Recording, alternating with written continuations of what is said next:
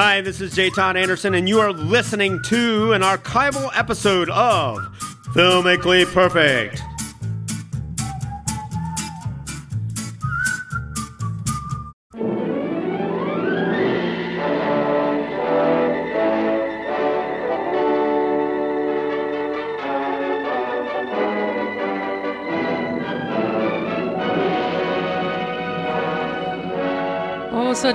Circumstance, and ceremony. It just might be the arrival of some royal parade or another edition of Filmically Perfect on 91.3 WYSO. Hello, I'm your host, Nikki Dakota, joined in the studio by two of the largest uh, depositories of film knowledge on the planet, and we call them together the Film Guys. On your radio left, it is storyboard artist with the Coen brothers for 20 years and counting, and many, many films we know and love. He's also our friend. He's J. Todd Anderson. J. Todd, welcome. I'm giving you the whim wham today, sister. and I got my heater and my packets.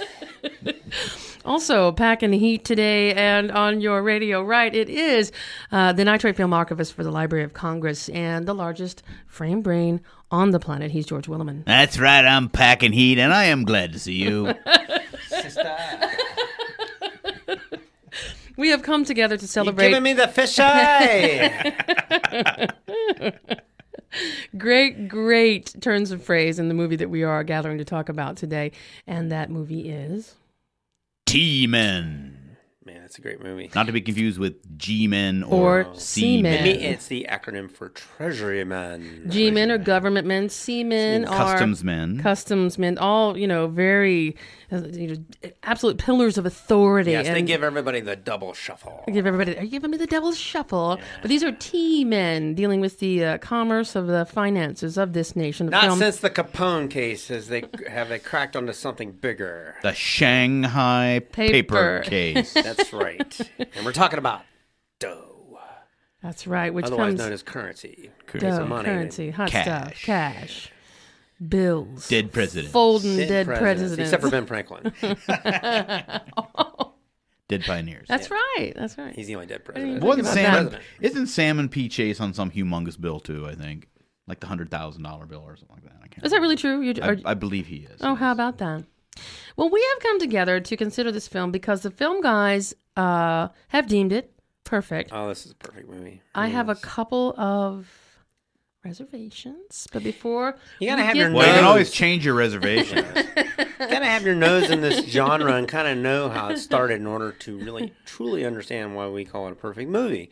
Um, because this movie is made in 1947, probably shot in 45 or 46, right after the war. And this is the complexion for motion pictures after the war. The anti-heroes, the um, you know, taking one for the home team, which is the government, but not liking it. Before the war, you took one for the home team and you made it big, glorious. and you were a hero. That's right. But after the war, you take one for the home team, and You're you're, not. sap. You're sap, and you, but you got to do it because everybody expects you to do it. You know. Before we find out, fill in the uh, the context around these very interesting statements. We must remind ourselves and everyone that the rules must pass very stringent rules of engagement. And gentlemen, these rules are. T-Man creates the world that it exists in. and it wholly sustains that world. Regardless of changes in society, T-Man retains its meaning and entertainment value. And T-Man will never be placed in any kind of preferential or numerical order. It is perfect in its own scale. salute. Uh, of course, there is that uh, magical fifth rule. Oh, you gotta always put your hand over your heart when we say that. If Oh, Nikki sorry. doesn't like it, if Nikki does not like the film or, or doesn't fully agree with the other rules, Yes, we invoke the next rule. that was in stereo, just in case you're listening at home with headphones. Um, the movie is beautiful, black and white, beautiful. shot by John Alt. Followed by the amazing John Alton, one of the best, uh, One of the best cinematographers cinematographers of the late ever. 40s or Everything's in focus in this picture, and it's dark. Ooh, I mean black. You know, uh, color wise. That's Well, and doggone it it, we has a just we just went and did another black and white film. Yes, we did. Yes, yet another. How did we? It is do that? beautiful. It's be- black and white is beautiful. And these guys were they were the, the most amazing team in that era. Anthony Mann and John Alton. I mean, they made some really incredible movies when they were teamed up, and the uh, chemistry is there all over the screen. It's beautiful. And Anthony Mann is one of these great American directors who is sadly overlooked these days. Um, had a most amazing career. Uh, started off with these little um, little bang around uh, film noirs, detective films. They're all very very hot edged films. Went into some amazing westerns. I would say, eh, arguably, he is the man who created the adult western with Winchester seventy three and the Far Country, which we have reviewed. Oh, I did not realize in watching this this was the same. Uh, Uh, then he did a total 180 and did possibly what is often called the best biography uh, in Hollywood, the Glenn Miller story, starring. starring James Stewart and Mm-hmm. June Allyson, and then went uh, back to do some more westerns, and then went another 180 and went into epics, historical epics with El Cid and Fall of the Roman Empire. Hmm. And um, and then did a couple more films, and then died of a heart attack while making a film called Dan- Dandy in Aspic. And what year was that? That was in the mid '60s. Wow. So Uh, in this movie here, you're gonna, if you watch it, um, you're gonna say, "Well, this feels kind of weird." Well, one of the reasons it feels weird is because they never show you a reverse shot in this thing. which you pointed out to me, and then I became quite I aware. looked at it again today, and I thought I cannot find. Even when they get on this ship and start shooting it out, you know it's impossible to do something there. But a solid reverse, as we know it, where you show the other side of the room, hardly ever happens. So to just explain that clearly again, because even when you were saying it to me, I, I wasn't getting. I was Ah, thinking you of got mirrors. two people sitting at a desk, and you're you got the camera pointed at them, and uh, like say for instance where the camera is, there's a door, um, and you turn the uh, camera around on the other side of those people to show the door. Maybe somebody coming in a door. That's a reverse. That's so you show the reverse. same scene from So yeah, basically so if you got- 180. if you have one thing and you're like the camera's facing east, looking east, then the other reverse would be it would be looking west. Okay. Like when we were doing um, uh, the movie by Fritz Lang, he, we had invisible re- reverses on those, where all of a sudden people would start charging in from From the other your direction. camera. And this one, nothing happens, but he they set the camera down and they have the action move in in front of the camera and away from the camera. They don't move the camera around very much. Now is that for uh, filmic effect, or is that? Did, I think it's did you li- mention something about cost I saving, think or is it style? I think it's it's a little bit of everything. I think it's it's an economical thing because knowing this being made by Eagle Lion, that was the Eagle Lion overture you heard there at the beginning of the show. Uh, Eagle Lion comes out of a company called PRC, which was the smallest of the Poverty Row studios. Had a little tiny studio. Edgar Ulmer worked there. Frank Wisbar worked there, and they probably didn't have a whole lot of room to have you know two sided stages, and they're under a, a tight schedule. they were on So- location a lot in this picture. so Uh, I'm sure that it could be possibly that that man just did not have the wherewithal to do a reverse because if he'd done a reverse, you would have seen the back end of the studio. because Well, there was no but there extra was wall. a lot of good location work in this, Right. and what he did better than almost anybody was figure out the best place to put the camera. Uh, that's that's half the battle right there in a movie, and he would find ultimately the deepest point in these shots. If you get lucky enough to see this picture, it's kind of hard to find. I saw it um, when I was doing a movie years ago in uh, Scorsese's screening room. He had a print of it. I never saw Scorsese, but uh, he had a print of this thing, and it was just gorgeous, just gorgeous. And the people were there that day. I remember we're talking about John Alton, John Alton, you know, and I was just uh, learning who he was.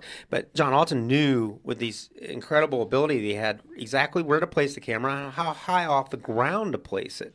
You see a lot of ceilings, and a lot of times in these shots you'll see the deepest point of that room right on the axis line of the camera The Axis line meaning the center where the lens is. Center. is. And then they would move all the action around that in this long, deep throw. And it wasn't just a deep square throw, it was always kind of. Yeah. Well, and, and and man is really good about this about just setting the camera down and letting the action occur in front of it. Uh, some directors can do that, and it's just hideous and boring. Yeah. Man will find a really interesting angle or somewhere to put the camera, and then he'll let the action happen in front of it. Like there's one very clever shot in there where he hands this guy a drink. It's one of my favorite ones. Oh, and that- just before the guy grips the drink, he drops it and then he slugs him.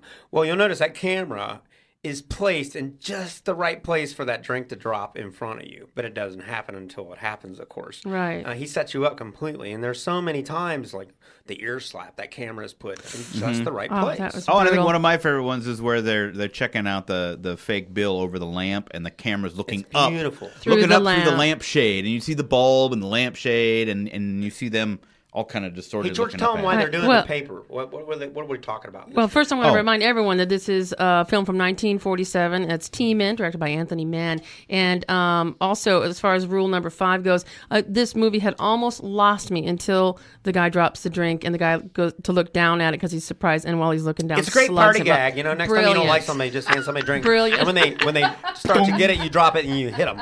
yeah, hard. And just say- really. I'm like, and when they get bent out of shape, say, "Hey, you gotta watch a movie." was Yeah. Clever. So, George, let us know about Um, why. T Men is a story about the men who work the treasury. And in this case, this is the men who are on the detail for counterfeit money.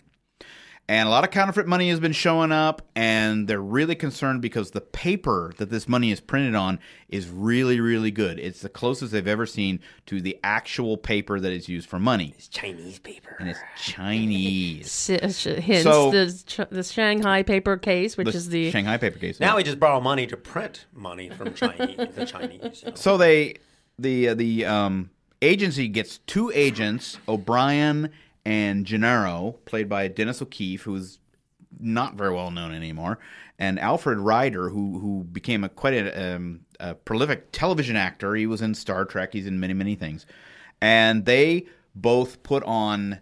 They go undercover as two gangsters, and in the beginning of the film, they are learning their parts and learning everything about it. That was very And it's- interesting. The you know, and again- serious background. They had to memorize their new got fake suits. background. They put on their striped suits and became. They got yeah, they're sort of their draped uh, zoot, ple- pleated suits. So they head out and they try to get into this Chicago gang, and and a lot of it is just sort of the the the process by which they ingratiate themselves with the crime boss to get into it.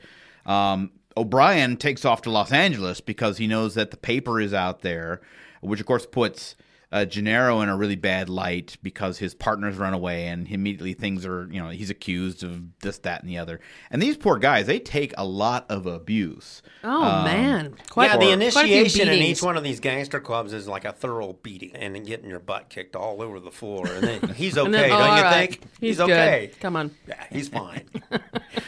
So, and the case basically continues on, and they're trying to figure out who is the head of this crime ring. Is it this this one creepy guy uh, who who they have to deal with, the crime boss in Chicago? Or could it be no. this attractive Could it be woman? this attractive woman? Could it be this guy who runs a camera store who Could it seems be to this be schmarmy emollient guy called the, the schemer? The schemer. who is played by, and I have to talk about this guy. And he hangs out at the steamer. the steam rooms. But the schemer is played by Wallace Ford, who is an old old actor. I mean, at this time he was nearing the end of his career, but he goes way way back. In fact, another film that we we've got uh, Employees Entrance stars Wallace Ford in the beginning of his career. He's also in films like Freaks.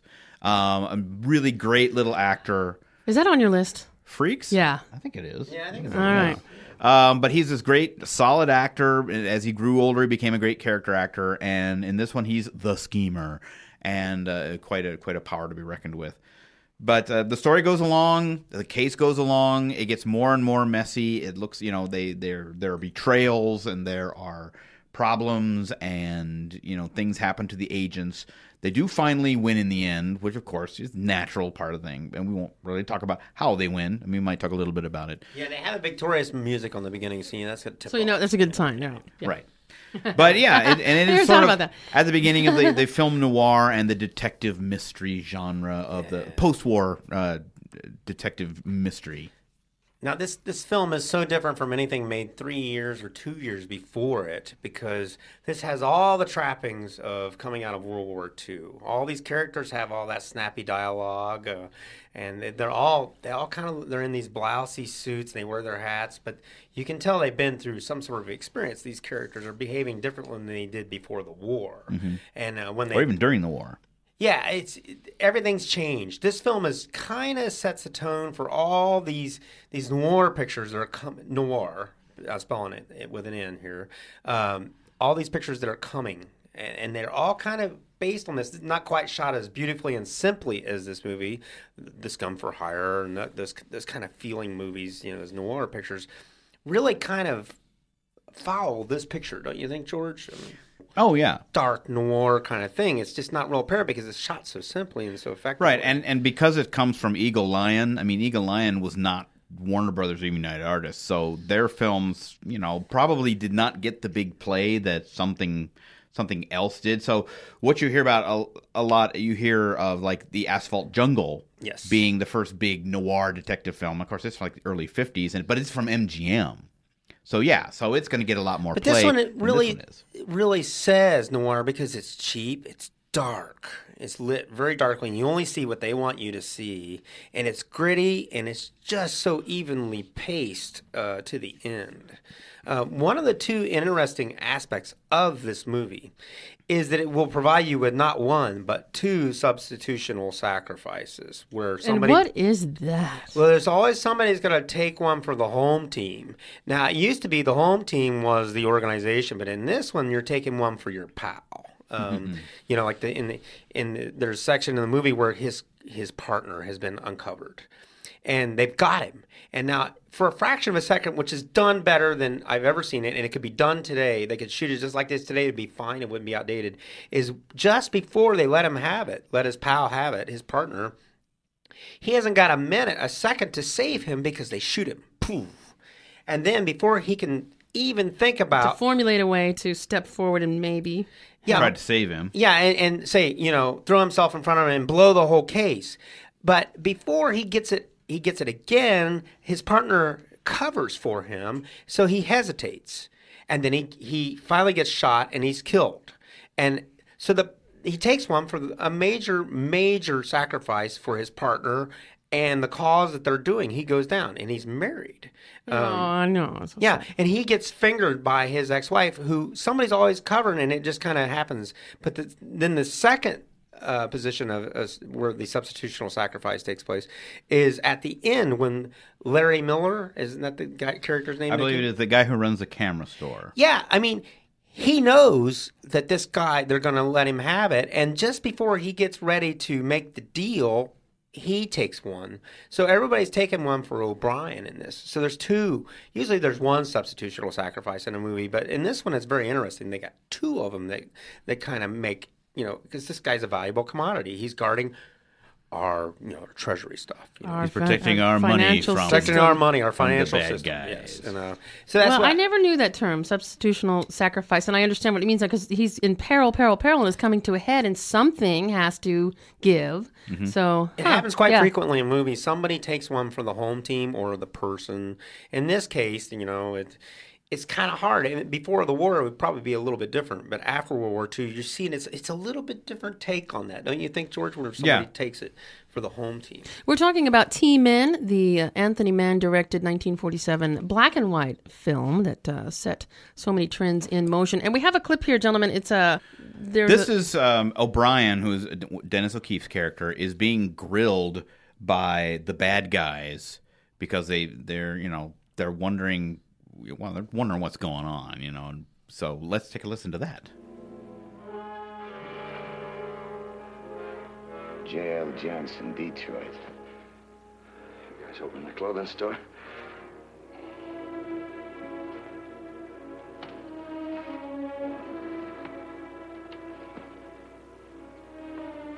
What's your game? What's yours?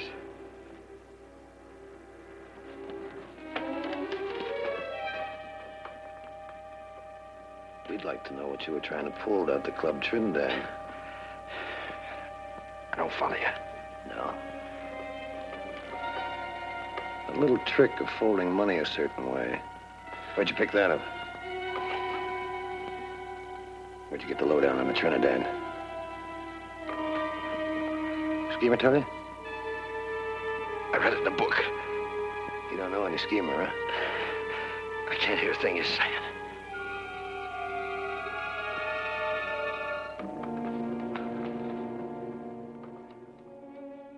They've got his fingers. They're twisting his yeah, fingers. I was going to say it's the one thing that Anthony Mann became very well known for are these these this, this shocking violence that appears in his films out of nowhere. Yeah, not not are they just twisting his fingers? They have his fingers over the back of a chair and he's pushing down on them. So he's pushing them sideways.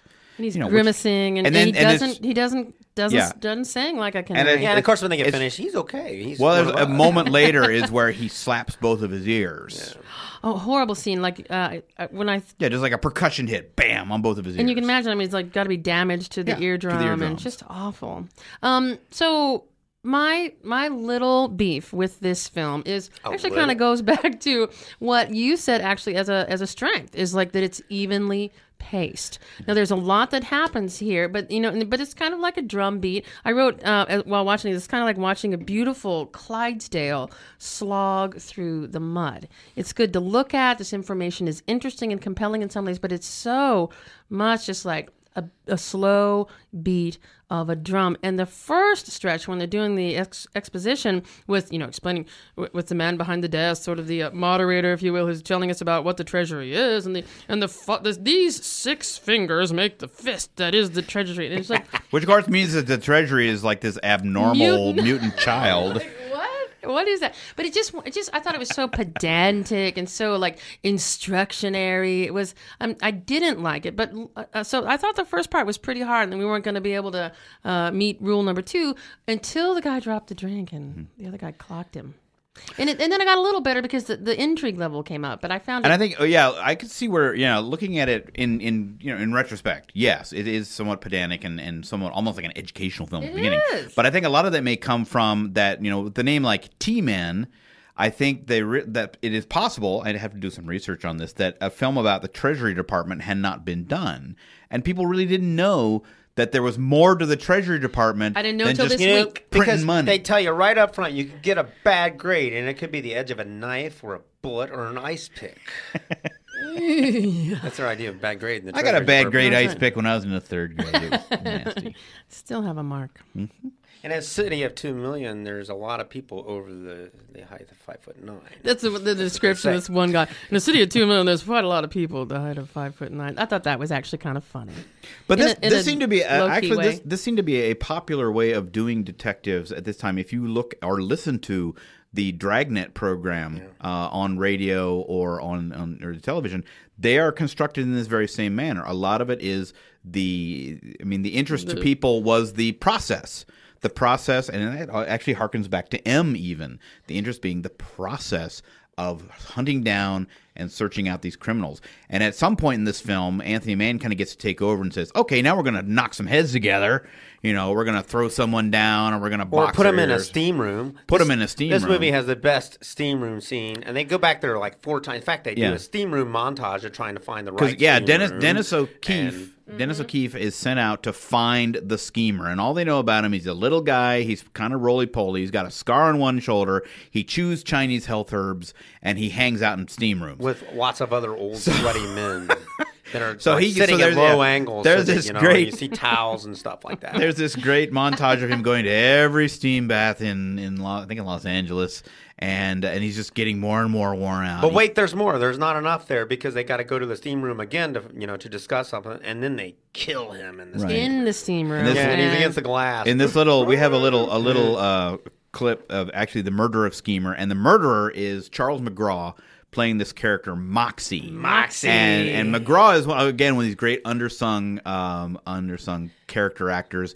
he darn was, good bad guy. He's, he's got this great gravelly voice, and he's he got really really striking jawline. He's really Yeah. tough looking, and um, he's probably best known as the gladiator trainer in Spartacus, who ends up rather badly too. Yes. But let's take a listen to this as he kills off the schemer.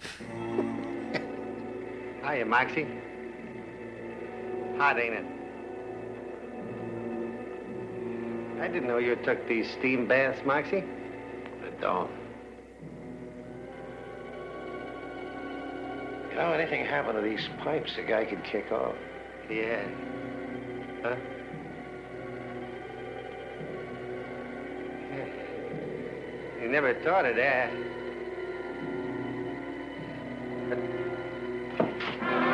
Moxie, I'm glad you come. I got to talk to you about this new guy, Tony. Today, the farmer's market, he bumped into a dame. I think it was his wife. Tony says he ain't married. Uh, Listen, Moxie. Tony even propositioned me. You double shuffle on the plates. Oh, he did, huh? Ah! Yeah, Trying to ring me in on the deal. Imagine. Moxie, we've been friends. Moxie, when I was up, I used to help you. Remember? Moxie, let's work out a scheme. うん。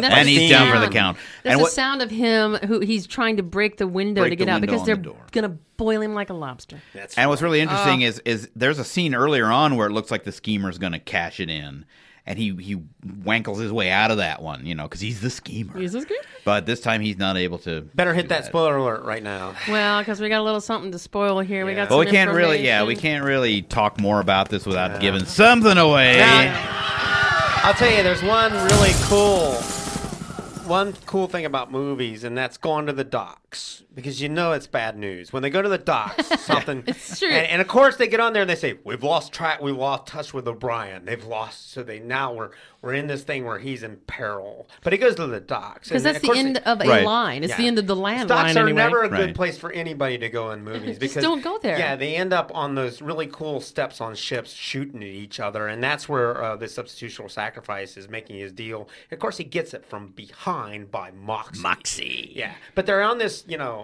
This, this classic situation where they're on a, a, a like a steamer ship of A some steamer ship, which I think is being used as the printing place for the money. Yeah, Yeah. and they're shooting, they're shooting, they're shooting, they're shooting. They find out the big boss man, the guy who's who's in charge of everything, so he can get out of town real quick on one of those big ships. You know, and, uh, Uh-huh, But they shoot it all out in classic, you know. And then of course, once everything's settled, the cops come rolling in.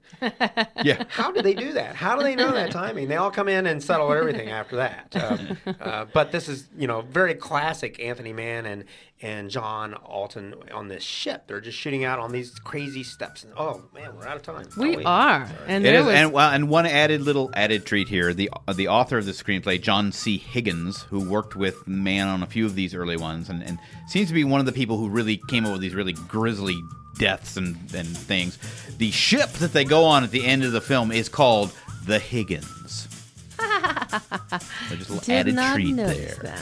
Indeed, we've been talking about uh, a classic film. I, I, I do very clearly see why you appreciate it and enjoy it, but for me, uh, we kind of we dropped it a little bit. Um, I'll give you "Create the World," but sustained it, not so sure. But certainly um, has some relevance Well, to we're today. glad you're going to give us the comfort. Isn't of that that nice of me? Because So we all generous, know so about very Rule Four.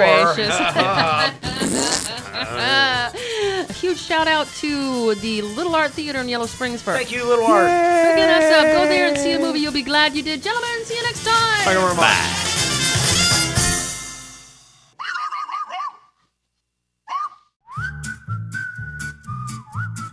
Thank you for listening to an archival episode of Filmically Perfect. Please keep an ear out for new episodes of Filmically Perfect, coming very soon to iTunes and hosted on our website, www.perfectmovie.net. See you, please.